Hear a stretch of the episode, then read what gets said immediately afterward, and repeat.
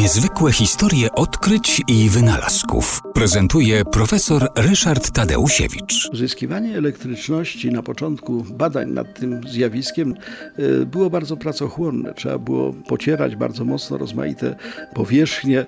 Były budowane nawet specjalne maszyny elektrostatyczne, takie wirujące kule szklane, e, które pocierano, żeby tą elektryczność wytworzyć.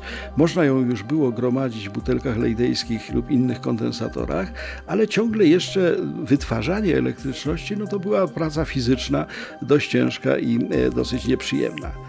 Natomiast e, postęp w tej dziedzinie, radykalny postęp w tej dziedzinie e, nastąpił za sprawą Luigi Galvaniego, który bynajmniej nie interesował się elektrycznością, natomiast interesowała go anatomia żab.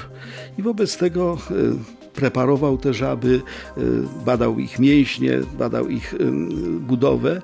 I y, Luigi Galvani w pewnym momencie zauważył, był to 1763 rok, że dotknięta pincetą martwa żaba leżąca na srebrnej tacy poruszała się no to było coś niesłychanego. W końcu nagle wydawało się, że przezwyciężona została śmierć. Martwe zwierzę e, wykonuje ruchy pod wpływem dotknięcia pinzetą. No i e, Luigi Galvani zbudował wokół tego całą ogromną teorię tzw. Tak elektryczności zwierzęcej, e, która miała na celu wyjaśnienie, skąd się tam też te takie mm, prądy, napięcia pobudzające do, do, do skurczu mięśnie, wyładowania biorą.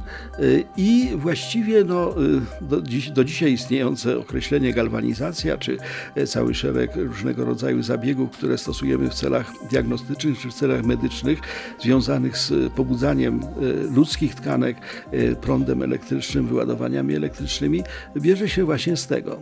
Natomiast źródło to, które wytworzył Galvani, mianowicie źródło polegające na tym, że srebrna taca leżąca na tym żaba reprezentująca y, elektrolit, no i miedziana pinceta stworzyły pierwszą na świecie baterię elektryczną.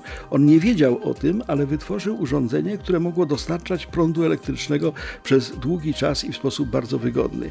I wobec tego Galvani jest odkrywcą tego, że dzisiaj mamy w różnych y, urządzeniach, w telefonach komórkowych, w aparatach fotograficznych, zegarkach, różnego rodzaju baterie, y, natomiast on sam tego nie był świadomy. On był zapatrzony w te swoje żaby, elektryczność zwierzęcą, no i właściwie tylko tym się interesował.